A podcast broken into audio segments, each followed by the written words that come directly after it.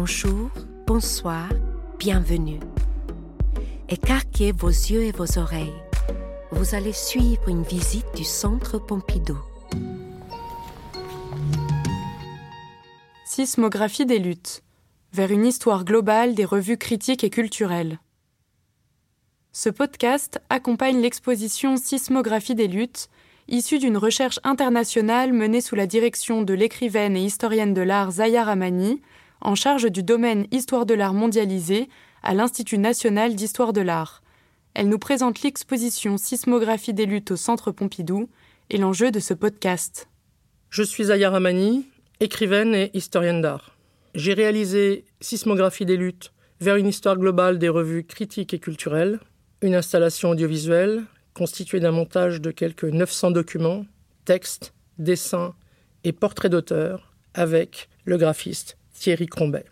Cette œuvre est issue d'un long processus de recherche qui a réuni quelques 40 chercheurs à travers le monde. Elle est dédiée aux revues non européennes ou produites en situation diasporique, dans la suite des courants révolutionnaires de la fin du XVIIIe siècle jusqu'à l'année 1989, et ce que l'on nommera le monde des deux blocs. Souvent nées dans l'urgence et la nécessité, ces revues, de par les luttes anti-esclavagistes et anticoloniales dont elles témoignent, s'investissent comme support critique et ce faisant deviennent un pur produit de la modernité. Elles ont été son laboratoire majeur. Ces revues témoignent de ce qu'a été l'esclavage et ses effets, une expérience prédatrice et inhumaine qui a fini par assujettir des millions de femmes et d'hommes sur une échelle territoriale inégalée. Et cependant, c'est à l'intérieur même de cette violence et de ces contraintes que sont nées les luttes qui ont participé de la condamnation de ces conditions et qui ont fait advenir une pensée émancipatrice majeure qui participera de l'invention de la modernité. Des figures de femmes et d'hommes apparaissent, intellectuels majeurs, militantes et militants, activistes, femmes et hommes de lettres, artistes, auteurs de textes littéraires, poétiques, visuels et politiques. Ils marquèrent leur époque et au-delà. Afin de témoigner pour eux, les acteurs de cette histoire, Voici dans ce podcast plus d'une dizaine de textes extraits de ce corpus de revues. J'ai choisi de les faire lire par des amis, des alliés, qui dans leur pratique prolongent une réflexion sur l'histoire et les enjeux de la modernité. Ces lectures sont ponctuées d'extraits d'une bande sonore originale, produite à l'occasion de l'exposition par le musicien Jean-Jacques Palix. À travers ces lectures, c'est une histoire décentrée et collective de la modernité qui se dessine une histoire de la revue comme lieu d'émancipation et de liberté, et ce, malgré des conditions de production précaires, notamment dues au contexte colonial. Peu de moyens financiers, et surtout, pour certaines, une diffusion clandestine. Dans ces conditions de domination politique, les contributeurs et contributrices de ces revues ont trouvé la force de constituer des liens et de penser un avenir radicalement nouveau pour leur communauté. Bonne écoute!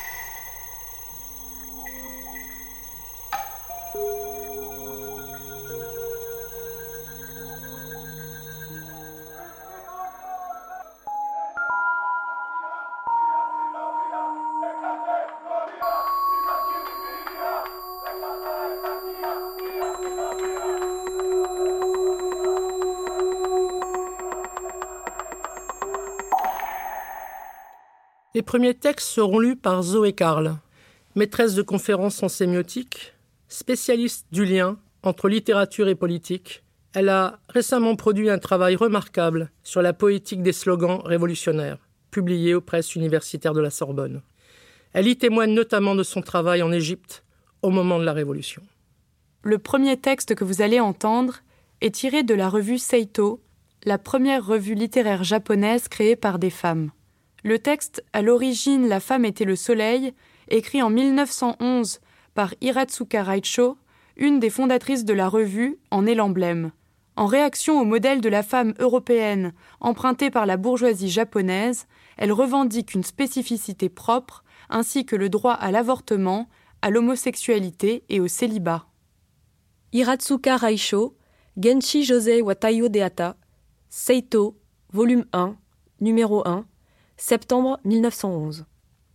À l'origine, la femme était le soleil. Pour la première parution de Seito, Raicho. À l'origine, la femme était réellement le soleil. Elle était un être authentique. Aujourd'hui, la femme est la lune.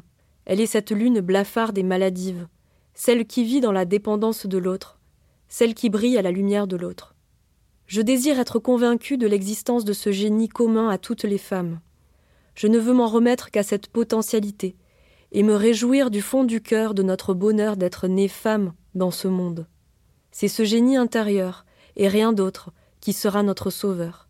Nous ne sommes plus celles qui sollicitent Bouddha ou Dieu dans les temples et les églises. Nous n'attendons plus de révélations divines. Par nos propres efforts, nous dévoilerons le secret de notre nature intérieure. Ainsi nous nous trouverons devant notre propre révélation. Nous n'attendons aucun miracle, ni n'aspirons à aucun de ces lointains et vagues mystères. Par nos propres efforts, nous dévoilerons le secret de notre nature intérieure, et nous produirons notre miracle, notre mystère. Continuons sans interruption nos prières ardentes, et la concentration de notre esprit. Quoi qu'il advienne, poursuivons jusqu'au bout, jusqu'au jour où nous ferons naître notre génie inexploré, où le soleil insoupçonné brillera. Ce jour-là, le monde entier, toutes choses seront nôtres. Ce jour-là, reine souveraine de tout l'univers, nous serons d'authentiques êtres humains, autonomes et indépendantes, debout, en plein cœur de la nature. Nous apprendrons alors le plaisir et la richesse que procurent la solitude et l'isolement. La femme ne sera plus la lune. Ce jour-là, la femme sera le soleil originel.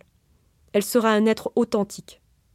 Nous voulons utiliser le grand miroir doré de toutes les connaissances qui, du haut de la montagne de cristal à l'orient du pays d'où le soleil se lève, se reflète à nos yeux. Femme, n'oubliez jamais de choisir le dôme doré comme cadre à votre portrait. Même si je dois tomber à mi-chemin, même si je dois me noyer au fond de la mer, tel un marin naufragé, je crierai jusqu'à la fin, les poings levés, fussent-ils paralysés. Femme, avancez, avancez. À cette heure, des larmes inondent mes yeux et les inondent encore. Mais je voudrais encore ajouter un mot. La publication de Seito donnera une belle occasion aux femmes en particulier à celles qui veulent se consacrer à la littérature et à l'art, d'exprimer leur talent enfoui. Et en tant qu'organe qui leur est destiné, la revue permettra au moins d'éliminer poussière, scories et détritus qui se sont amoncelés dans leur cœur et qui font obstacle à leur apparition. Et je le pense, le jour où la revue aura disparu, non pas du fait de notre négligence, mais par le résultat de nos efforts, notre but aura été atteint au moins en partie. En tout dernier, je voudrais avertir les lectrices de ceci. Les membres de l'association Seito, toutes de jeunes femmes comme moi, sont déterminées, sans exception, à exprimer leur talent en respectant leur propre personnalité, unique, à se concentrer de toutes leurs forces pour réaliser leur vocation inaliénable. Et notre association, Seito, composée de ces jeunes femmes passionnées, sincères, sérieuses, simples, spontanées, voire même naïves, ne ressemblant rien à nombre de groupes de femmes que l'on rencontre en société, plus ou moins connus, et dont les activités ne sont que de simples passe-temps bien confortables. Désirer ardemment est la source la plus authentique et la plus sûre pour donner naissance à la réalité. Le texte que vous allez maintenant entendre présente la revue À la clame, fondée en 1964 à Bagdad. Publiée par le ministère de la Culture et de l'Orientation de la République d'Irak, elle a pour ambition de rassembler les Irakiens au-delà des clivages politiques, ethniques et religieux. À la clem, les plumes, numéro 1, 1964. Traduit de l'arabe par Saousan Al-Ashkar. La revue à la clem est heureuse de paraître en même temps que naît une société socialiste en Irak.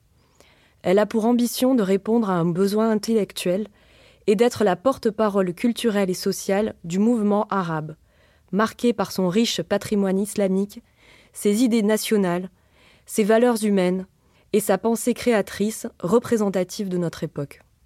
En Irak, il manquait une revue de qualité rigoureuse et portant un message clair. L'objectif de la revue est l'exigence et la richesse intellectuelle, qui lui permettront d'exceller chaque mois et d'atteindre ses objectifs littéraires, scientifiques et sociaux. La priorité de la revue est la liberté de penser. L'écrivain étant un trésor parmi les trésors du pays, plus on s'occupe de lui en lui offrant l'occasion de s'exprimer librement, plus on élargit ses horizons culturels. Ainsi, nous entendons donner aux auteurs le droit de s'exprimer. Nous estimons cependant que la liberté s'accompagne de responsabilités, celle de la pensée à l'égard de la vérité, comme celle du penseur et de l'écrivain à l'égard de la société arabe. Cette responsabilité des auteurs signifie qu'ils doivent éviter de tomber dans la médiocrité, comme c'est couramment le cas avec la littérature érotique. Car cette littérature ne représente pas la liberté, mais est un produit de ceux qui demeurent esclaves de leurs instincts primaires. La responsabilité que nous avons envers l'individu arabe nous contraint à refuser de lui faire aimer le vice et le désir.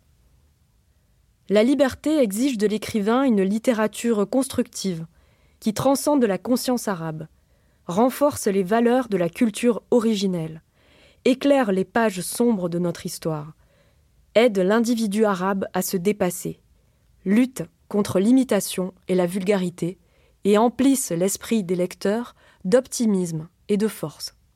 La revue ouvrira ses pages à chaque auteur qui estime que la pensée arabe contemporaine est porteuse d'un message et d'une responsabilité. La revue donnera la possibilité aux écrivains de publier leurs recherches littéraires et scientifiques, des critiques, des poèmes, des pièces de théâtre et des nouvelles. Chacun de ces domaines sera l'occasion d'approfondir ce qu'est la culture arabe, d'affirmer les valeurs de notre pensée, de traduire notre identité nationale, sa vitalité et son authenticité. Elle acclame accueillera les nouveaux mouvements de notre littérature afin de les étudier, de les critiquer, de les orienter, et de préserver l'essence de cette dernière. Nous croyons qu'il est naturel que de nouveaux mouvements intellectuels se développent dans une société nouvelle. Pour cela, nous veillerons à ce que ces courants conservent un esprit arabe en harmonie avec les objectifs de la société socialiste nationale. La revue est heureuse d'être une plateforme qui fera entendre la voix de jeunes intellectuels, aidera les jeunes talents à faire connaître leur production et leur offrira la possibilité de contribuer à la construction de notre entité culturelle et scientifique. La revue ambitionne aussi de traduire la pensée étrangère en arabe, tout en gardant les mots de notre langue, en sélectionnant ce qui enrichit notre vie intellectuelle, afin de nous porter vers la croissance et le renouvellement. Cela veut dire que nous nous abstiendrons de traduire ce qui nous nuirait, comme la littérature médiocre et les auteurs pessimistes. La traduction, comme d'autres domaines de la pensée, est nécessaire à la construction de la société socialiste. Il ne faut donc pas laisser les graines de la dégénérescence de ce domaine infiltrer notre vie arabe. La revue portera une attention particulière aux divers essais critiques. Elle accueillera ainsi des recherches et des articles, en espérant que les auteurs conserveront une objectivité et une intégrité scientifique et qu'ils s'élèveront au-delà des insultes. Le but de la critique n'est pas d'énumérer les défauts d'un texte et de diffamer son auteur. La critique vise à relever le niveau intellectuel de ce qui est écrit et publié pour que l'écrivain, le lecteur et la société tout entière puissent en bénéficier. Bagdad, comité de lecture.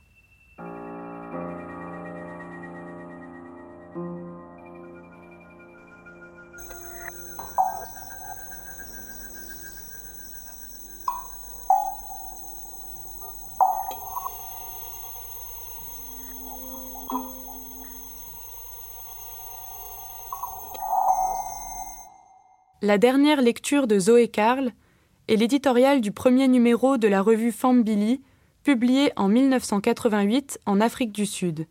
Cette revue est l'organe du collectif du même nom, constitué sous le régime de l'apartheid et qui de fait gardait l'anonymat. Fambili, en avant. Numéro 1, avril 1988. Traduit de l'anglais par Joël Hauser. Éditorial. Fambili, en avant. Le mouvement démocratique tout entier s'interroge à présent en ces termes. Quelle est la voie à suivre dans la situation actuelle? Et non pas y a-t-il une voie à suivre? Ou doit-on rebrousser chemin? Ou la lutte est-elle vaine? Toutes questions qui devraient plutôt nous occuper l'esprit selon l'ennemi. Dans notre lutte, le moment est venu où les forces de libération et les forces de la contre-révolution s'affrontent directement. Dans ces conditions, il est souvent difficile de voir le chemin. Fambili doit devenir notre balise pour éclairer la voie. Fambili doit être une revue où les sujets brûlants auxquels est confronté le mouvement démocratique sont soigneusement examinés et débattus. La lutte n'a jamais été couronnée de succès sans fondement théorique pour la mener. Ce premier numéro de Fambili contient un certain nombre d'articles qui posent des questions cruciales pour le mouvement démocratique. Note sur les actuelles mesures répressives, bien que bref, soumet des interrogations. Pourquoi le régime restreint-il les libertés des organisations telles que l'UDF ou le COSATU? Et comment devons-nous répondre à ces attaques? Nous espérons poursuivre la discussion dans le prochain numéro de Fambili. Botha ne s'est pas seulement retrouvé sans le soutien de la population opprimée. De plus en plus, les luttes de notre peuple l'isolent au sein de son propre bloc dirigeant, alors que sa base se réduit. Le bloc dirigeant continue de se diviser, avec de nombreux blancs qui perdent confiance dans la capacité du régime à montrer la voie. L'interrogation du mouvement démocratique se porte sur la manière de réagir à cette situation. L'article consacré à l'organisation des zones blanches tente par une analyse approfondie de fournir des réponses à ce genre de questions. Les camarades doivent lire attentivement cet article s'ils veulent pleinement comprendre ce qui se passe dans ces zones blanches. Dans l'interview de la CACP, des questions importantes sont soulevées à propos de la nature de notre lutte, du rôle des syndicats, des relations entre la lutte pour la libération nationale et la lutte pour le socialisme, etc. Cette interview, reprise de la revue Work in Progress, constitue l'une des rares occasions où les points de vue de l'organisation interdite ont été rendus accessibles localement. La lettre relative à notre usage de la langue dans les organisations met l'accent sur l'importance d'utiliser une langue que les masses comprennent afin de faire avancer notre lutte. Le rédacteur de cette lettre argue que, parfois, les camarades omettent de prendre suffisamment en considération le caractère populaire de notre lutte, et que cela ne peut que retarder notre progression. Nous republions sans commentaire la constitution du Congrès des chefs traditionnels. Cela nous fait nous interroger sur la façon dont nous progressons dans les zones rurales, là où la moitié de notre peuple vit. Quel est le rôle des chefs traditionnels progressifs dans la lutte pour la libération? Nous espérons apporter des commentaires dans le prochain numéro. Avant sa détention, le coordinateur du bureau culturel de l'UDF, Mzwake Mbouli, a été interviewé en profondeur sur le boycott culturel et le rôle de la culture dans notre lutte le rôle de la culture populaire en Afrique du Sud, dans les conditions actuelles et à venir, constitue un combat que davantage de gens tentent de mener de nos jours. La conférence récente sur la culture dans une autre Afrique du Sud s'est tenue pour ces raisons. La question de la culture continuera d'alimenter les colonnes de Fambili. Le rôle des femmes dans la lutte pour la libération et leur rôle après la libération sont des sujets brûlants qui touchent chaque combat. Il est important pour nous de considérer les expériences à ce sujet dans d'autres pays et d'en tirer des enseignements. Le dernier article de ce numéro fait état des expériences de femmes dans la lutte en Angola et des enjeux auxquels elles doivent faire face aujourd'hui.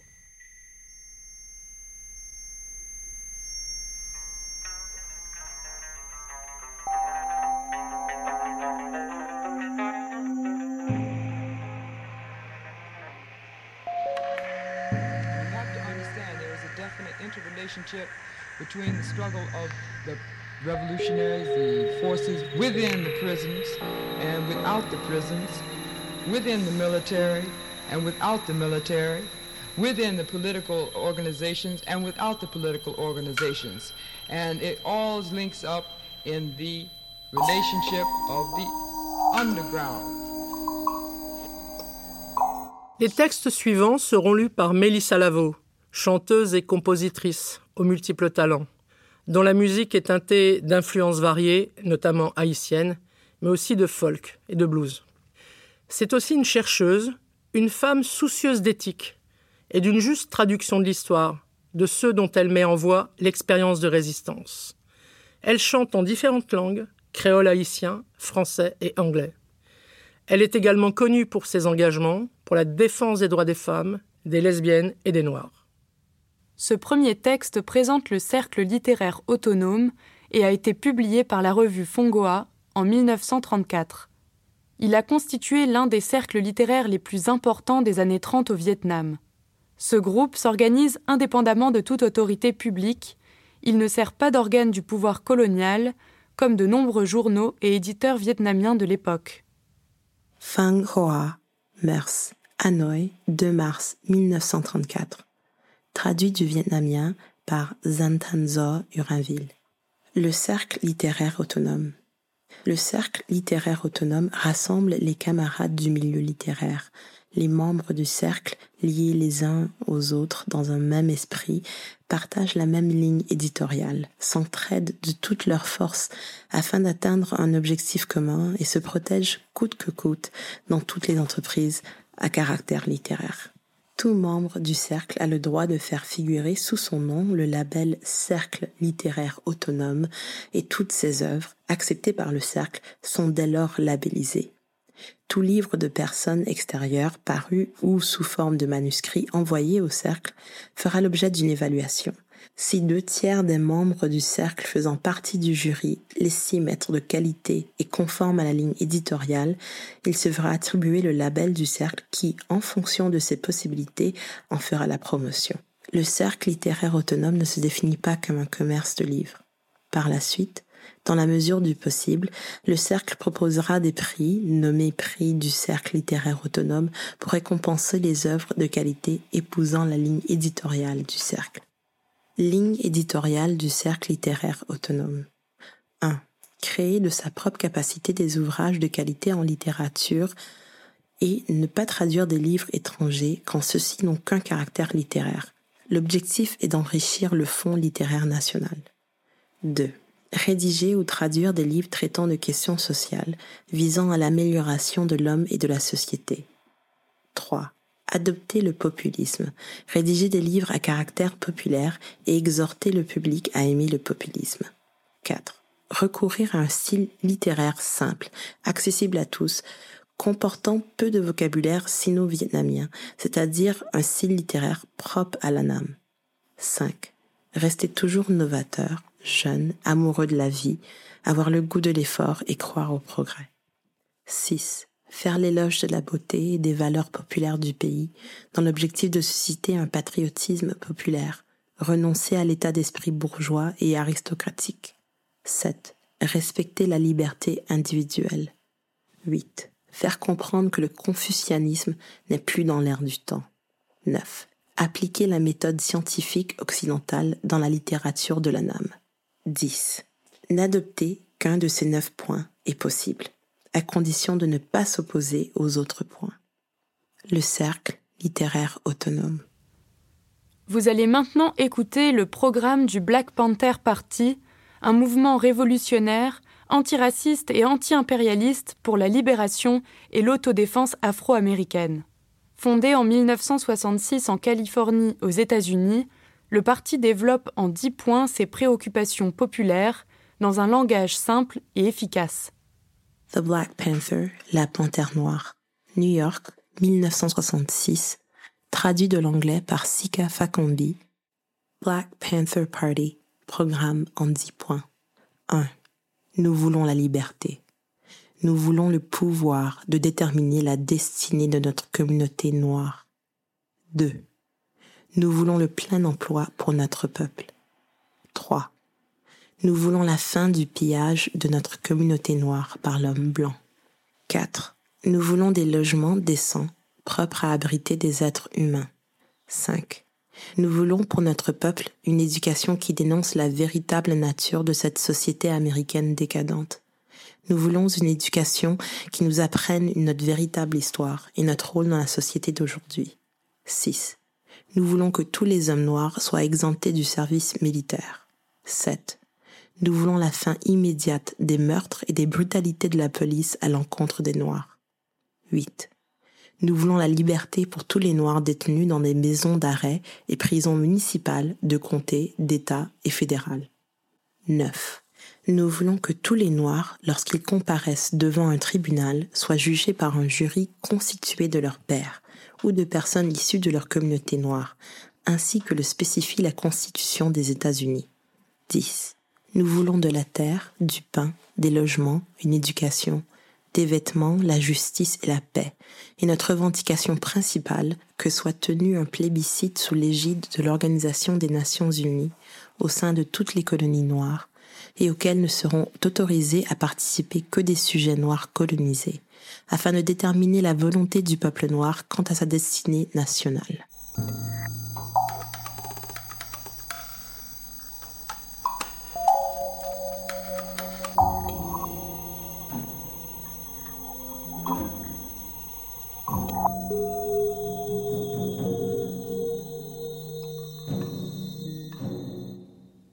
Le dernier texte lu par Mélissa Lavo est un texte de William Taguna, le rédacteur en chef de la revue Takralit, publié en mai 1974 sur les territoires non cédés du Canada. Cette revue de l'Association des Inuits du Nord du Québec se charge d'informer les communautés du déroulement des négociations autour de leurs revendications territoriales.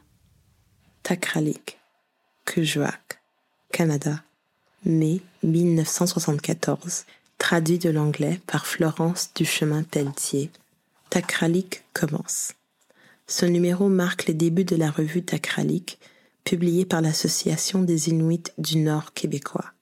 L'Association des Inuits du Nord québécois prospère depuis maintenant presque deux ans. Alors que la charge de travail a augmenté et que notre implication dans les activités du Nord s'est accentuée, il ne nous paraît plus suffisant de confier la diffusion locale de nos actions aux représentants communautaires et aux agents de nos terrains. La nécessité d'une revue est apparue il y a plus d'un an. Trouver quelqu'un capable d'occuper le poste de rédacteur en chef et muni d'une expérience rédactionnelle a été difficile. À ce moment-là, je travaillais au département des affaires indiennes et du Nord canadien à Yellowknife, territoire du Nord-Ouest je participais à la publication d'une revue nommée Dialogue Nord. Dialogue Nord est publié chaque trimestre par le département et traite des ressources minérales dans les territoires du Nord-Ouest. Le besoin d'une telle publication s'était fait ressentir et je suis convaincu que notre propre revue, Takralik, est également nécessaire pour améliorer la communication entre l'ensemble des Inuits. La phrase que l'on entend souvent aujourd'hui, la communication, c'est le pouvoir, est très vraie. Un Inuk mal informé est potentiellement silencieux par rapport à un Inuk bien informé. Aujourd'hui, on ne peut plus se permettre de rester silencieux face à tout ce que l'on nous inflige. Il est bien possible que la communication soit la clé du succès. J'espère que Takralik favorisera le rapprochement entre les Inuits et permettra de nouer des liens plus étroits entre les Inuits et les Blancs. La seule façon dont nous pouvons y arriver, c'est en ayant des retours à la fois du Nord et du Sud. Les commentaires sont toujours les bienvenus et seront immanquablement publiés, sauf instruction contraire. Si souhaité, les noms ne seront pas divulgués. Nous nous efforcerons de publier cette revue chaque mois, et elle sera envoyée à tous les membres de l'Association des Inuits du Nord québécois. Quelques exemplaires pourront être distribués aux communautés des territoires du Nord-Ouest à titre d'exemple. Si vous souhaitez devenir membre, veuillez trouver le formulaire d'inscription à la page suivante. Salutations à vous tous. Bill Togoda, rédacteur en chef. Note du rédacteur en chef, par manque de temps, je n'ai pas pu rédiger mon article sur les événements de la baie James. Le texte complet sera publié dans le prochain numéro.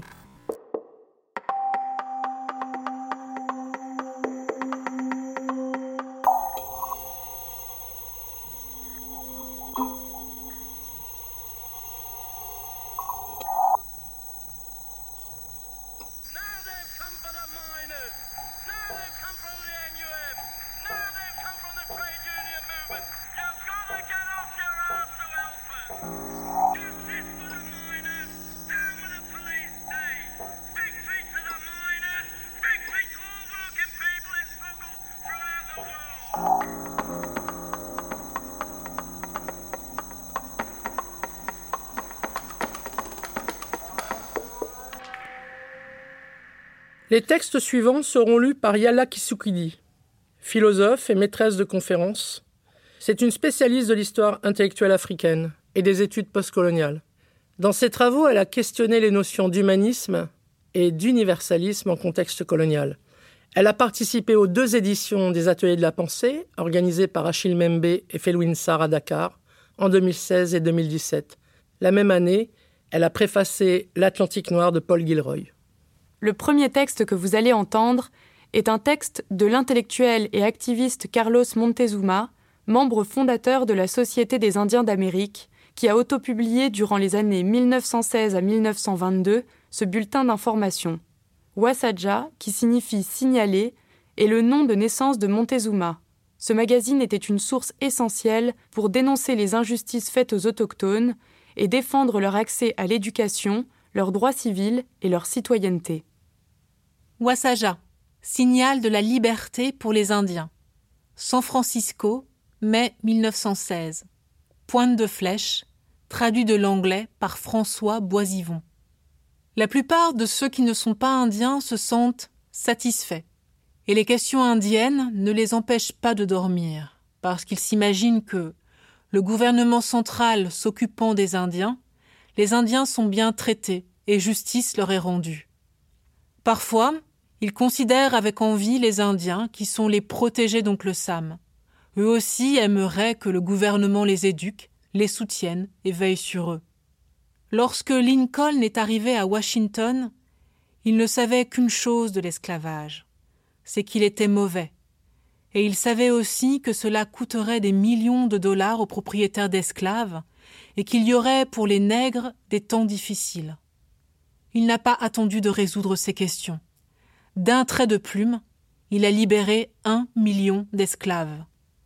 Si Lincoln avait attendu le bon moment pour libérer la race noire, les Noirs aujourd'hui ne seraient pas libres. Le même esprit, la même détermination doivent aboutir au même trait de plume pour les Indiens.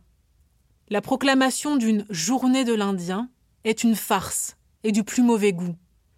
Elle n'aidera pas les Indiens, mais les Indiens seront instrumentalisés pour servir des intérêts partisans. Pour l'Indien, c'est une imposture risible car il ne jouit pas de la liberté, mais il est sous la tutelle du Bureau des affaires indiennes et handicapé par celui-ci. Il n'est pas bon de pactiser avec le diable, pas plus qu'avec le Bureau des affaires indiennes, pour libérer les Indiens de ses griffes. Le Bureau des affaires indiennes est un jeu de dupes pour les Indiens et une honte nationale pour les États-Unis.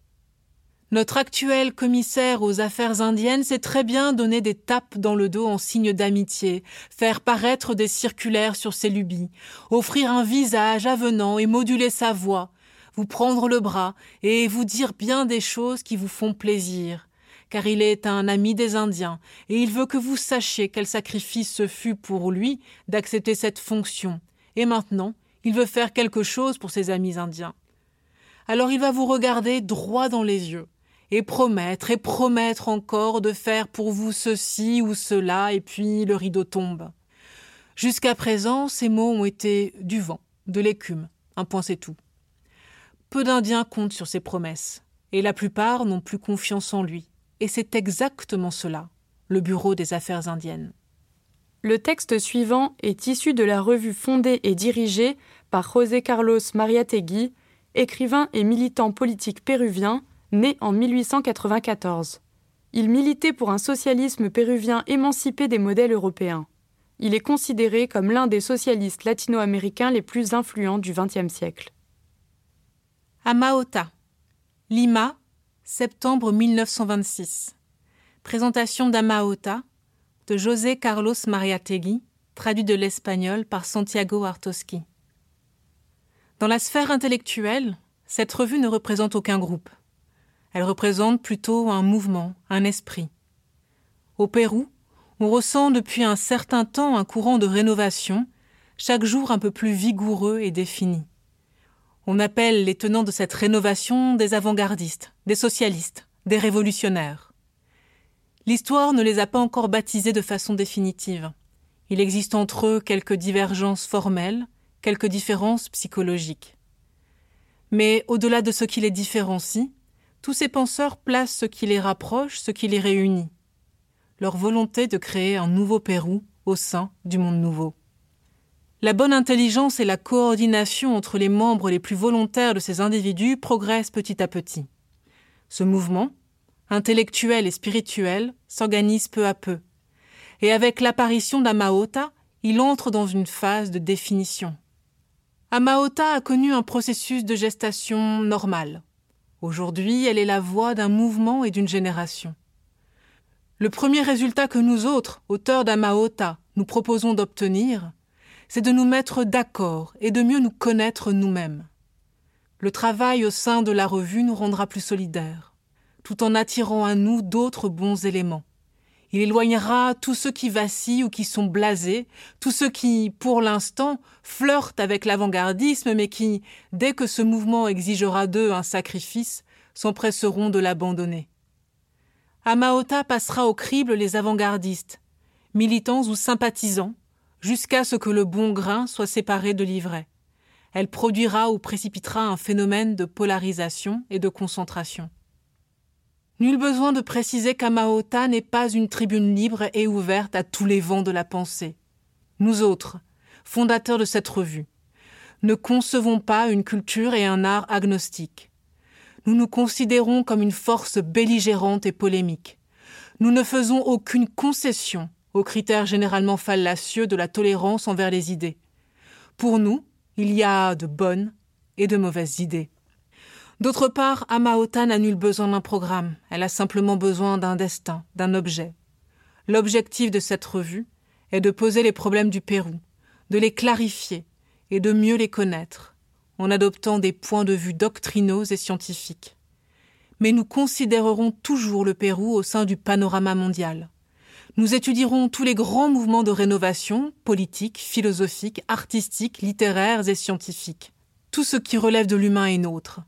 Cette revue réunira les hommes neufs du Pérou, d'abord avec les autres peuples de l'Amérique, ensuite avec les autres peuples du monde. Il faudrait être très peu perspicace pour ne pas se rendre compte qu'en cet instant, le Pérou donne naissance à une revue historique.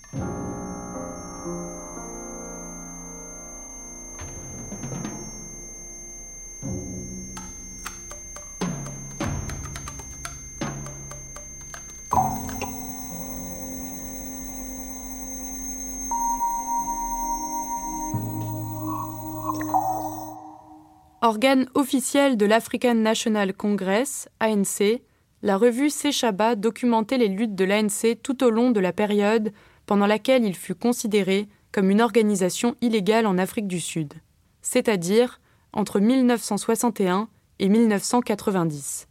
Fondé en 1912, l'ANC est un parti politique d'Afrique du Sud, membre de l'Internationale socialiste. Il défend les intérêts de la majorité noire contre la minorité blanche et fut déclaré hors la loi par le Parti national pendant l'apartheid. Sechaba, Nation, organe officiel du Congrès national africain d'Afrique du Sud.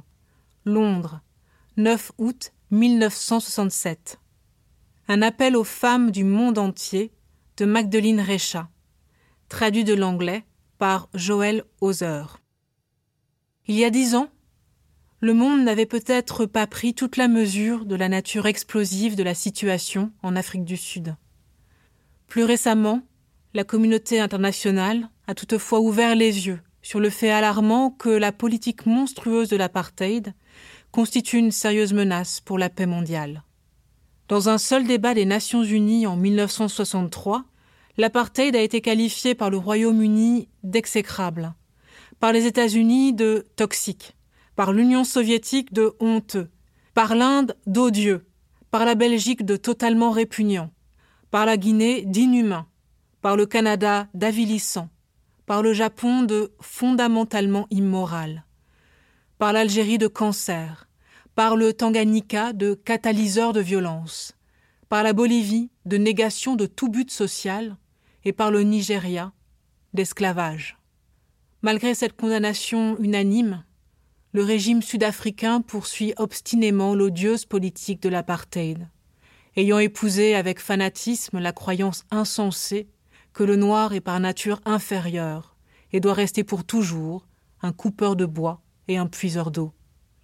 Mais derrière cette obstination, il y a une peur fébrile, caractérisée aussi bien par le développement frénétique de l'armement, la militarisation de l'entière population blanche et une campagne de haine fomentée du haut des chairs, dans les écoles et depuis les plateformes politiques que par la répression massive, la terreur et l'intimidation des non-blancs. Le résultat est qu'une multitude de nos illustres dirigeants tels que Nelson Mandela, Walter Sisulu et Bram Fischer sont aujourd'hui en train de croupir en prison, condamnés à perpétuité en plus de milliers d'activistes courageux et désintéressés, purgeant de longues peines dont certains ont été exécutés. Les femmes n'ont pas été épargnées. Un bon nombre d'entre elles sont emprisonnées, ou détenues, ou assignées à résidence. Dans certains cas, mari et femmes ont été mis en détention ou en prison, laissant les enfants dans un état de détresse absolue. De vaillantes figures de proue comme Liliane Ngoï, Hélène Joseph, cette combattante intrépide, Florence Matomela et bien d'autres, sont aujourd'hui dans les griffes des fascistes sud-africains, incarcérés, assignés à résidence ou faisant l'objet d'un bannissement. Le peuple opprimé d'Afrique du Sud fait face à des armes meurtrières, mais sa cause va certainement triompher, puisqu'il dispose d'une seule et unique arme invincible, sa volonté de se libérer et de libérer sa patrie. Les femmes sont aussi pleinement engagées dans cette mobilisation du peuple africain, prêtes à affronter la violence répressive par la violence révolutionnaire. Nous sommes sans illusion quant à ce que l'avenir nous réserve.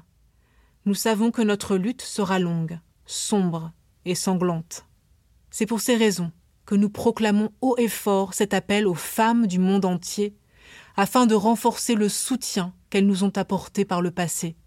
Les femmes sud-africaines ont versé sans fin des larmes de douleur en voyant les vies que nous avons si fièrement mises au monde être condamnées à une mort prématurée l'inquiétude de voir la paix de nos foyers brisée de manière barbare, comme la séparation de nos familles a nourri notre indignation et notre haine envers l'apartheid. C'est pourquoi il nous est impossible de rester assis à ne rien faire tandis que nos hommes se font massacrer par les fascistes néo-nazis. En continuant notre glorieux combat du passé, nous lutterons aux côtés de nos fils et de nos époux jusqu'à ce que notre pays soit débarrassé de ce monstre d'apartheid.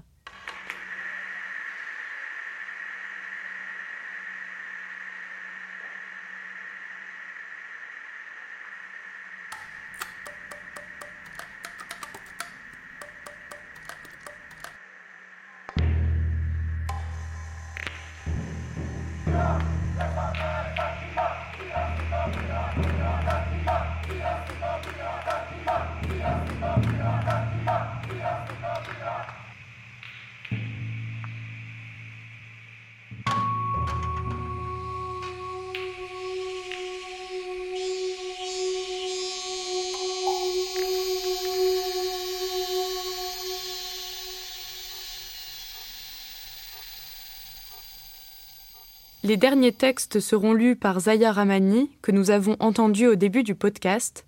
Écrivaine et historienne d'art, elle est l'autrice d'une trilogie littéraire dédiée aux figures d'hommes bannis. Elle est responsable à l'Institut national d'histoire de l'art, INHA, et c'est dans ce cadre que Zaya Ramani a constitué un travail remarquable consacré à quelques mille revues non européennes. Elle vient d'obtenir aux États-Unis l'Albertine Book Prize 2020 pour son livre Muslim, a Novel. Le journal Hindustani Student fut conçu sur le campus de l'Université de Chicago en 1914. Il s'est fait le porte-parole des étudiants issus de l'immigration indienne. Le journal dénonçait les problèmes auxquels étaient confrontés ces étudiants, comme le préjugé de couleur, et il militait pour une Inde moderne sur le plan social, politique, économique et intellectuel. L'étudiant hindustani organe officiel de l'Association Hindoustanie d'Amérique, Chicago, janvier 1914. Le problème actuel de l'Inde n'est pas politique. Nous ne serons jamais en mesure de nous rendre dignes de plus hauts privilèges tant que nous ne nous départirons pas de notre étroitesse d'esprit et de notre faiblesse de caractère. Tous ces poisons d'ignorance, d'indifférence et de désunion instillés dans la moelle même de notre société, sont une entrave à notre quête du développement le plus complet. Notre lutte doit s'attacher à les combattre. Nous devons apprendre à voir, au-delà de la famille et du village, pour atteindre de plus larges cercles. Nous devons éradiquer les haies de nos coutumes décadentes et labourer notre terreau sociétal si nous voulons nourrir des ambitions plus élevées qu'une simple horticulture maraîchère. Libérons d'abord notre société de la tyrannie des lois coutumières, obtuses, et dédions-la à la culture d'un esprit de libéralisme. Tel est notre devoir premier. Nous avons cruellement besoin d'apprendre à nous mêler au monde extérieur. À force d'emprunter sans cesse le sentier battu des corvées, d'employer de la fonction publique, nous sommes devenus de fiefs bons à rien. Ébranlez maintenant notre pays jusqu'à ses fondations mêmes et apprenez à nos concitoyens à marcher hardiment par le vaste monde, en quête d'un savoir scientifique et industriel pour moderniser notre illustre et glorieuse nation. Colonie britannique jusqu'en 1948, Ceylan, qui deviendra le Sri Lanka en 1972, est un pays qui possède une diversité religieuse, culturelle et linguistique très marquée. Cette dernière sera à l'origine de guerres civiles violentes, notamment entre les Singalais et les Tamouls. En 1954, lors de la parution de ce numéro de Community, dont vous allez entendre un extrait, le pays jouissait de sa récente indépendance et d'une apparente entente entre les communautés. Community croyait en un avenir de justice et de liberté. Community, communauté. Colombo, avril 1954. L'usage veut sans doute qu'un nouveau périodique s'ouvre sur une déclaration d'intention ou un manifeste de quelque sorte. Mais nous hésitons à écrire un préambule de ce genre. Il arrive trop souvent que de nobles aspirations ne se traduisent pas dans les faits. Nos buts sont difficiles à définir par des mots. Nous ne persécuterons pas nos lecteurs en leur imposant isme et anti-isme, pas plus que nous ne tirerons profit d'eux en exploitant leurs craintes, leurs préjugés, leurs faiblesses. Nous pouvons assurer que Community défendra le droit à la libre expression et aux moyens d'y accéder, propriété inviolable de chacun. Notre devoir, en tant que publication non partisane, et notre ligne affirmée, sera d'exprimer un éventail d'opinions, ni plus ni moins variées que celles qui existent dans le monde d'aujourd'hui.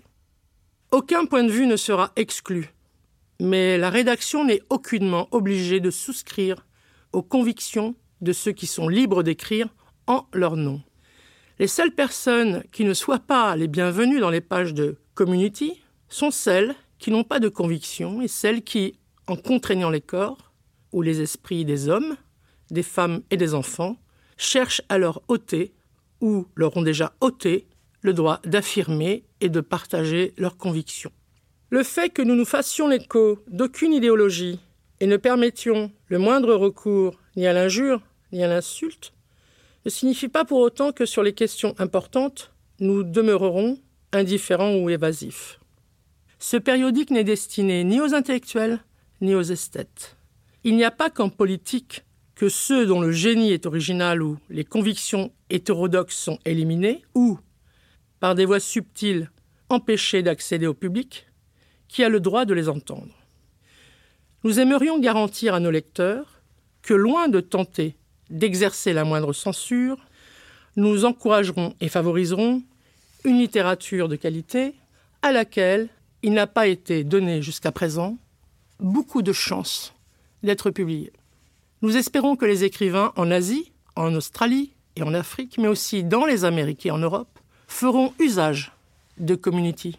Et nous faisons cette confiance à nos lecteurs qu'ils seront suffisamment adultes et aptes à se donner la peine nécessaire pour se faire leur propre opinion. Nous irons jusqu'à prédire que les lecteurs, habitués des revues d'Europe et d'Amérique, s'apercevront qu'il y a plus d'écrivains intelligents et sérieux, plus d'authentiques talents dans l'écriture critique et littéraire parmi les personnes qui ont reçu une éducation anglophone en Asie et en Afrique, qu'ils n'avaient été conduits à le croire. Si cette prédiction est vérifiée, nous serons tous un peu plus près de ce que l'UNESCO nomme la compréhension du monde, que nous le sommes à présent.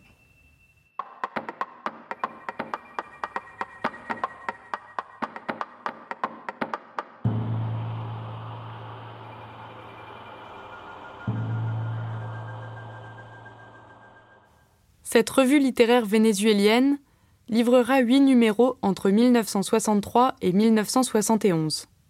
Contrairement à d'autres revues plus ouvertement marxistes, Henha se voulait favoriser l'expression de nouveaux courants artistiques résolument modernes et proches des préoccupations de la jeunesse sous le régime conservateur du président Romulo Betancourt. Anha, revue littéraire trimestrielle, Caracas, juillet-septembre 1963. Anha, un caractère en commun dans la pulsion de regroupement à l'origine d'Anha la nécessité de transcendance, implication essentielle du processus de création. Mais immédiatement, une fois le lien établi, l'individualité ressurgit en sa totalité. Autant de points de départ, sans hiérarchie ni règles. Et finalement, en plus de la coïncidence humaine, une position idéologique identique devant la fibre souffrante du pays. Voilà ce qu'est Anha, multigraphier et défini. Une plateforme où matérialiser l'expression. Merci d'avoir écouté ce podcast du Centre Pompidou dédié à l'exposition Sismographie des luttes, réalisation et production Zaya Ramani, Romain Lacroix et Julie Micheron, montage Antoine Dahan, enregistrement et mixage Yvan Gariel, Musique originale de l'installation vidéo Sismographie des luttes, Jean-Jacques Palix. Lecture de Zoé Karl, Mélissa Lavo, Yala Kisukidi et Zaya Ramani.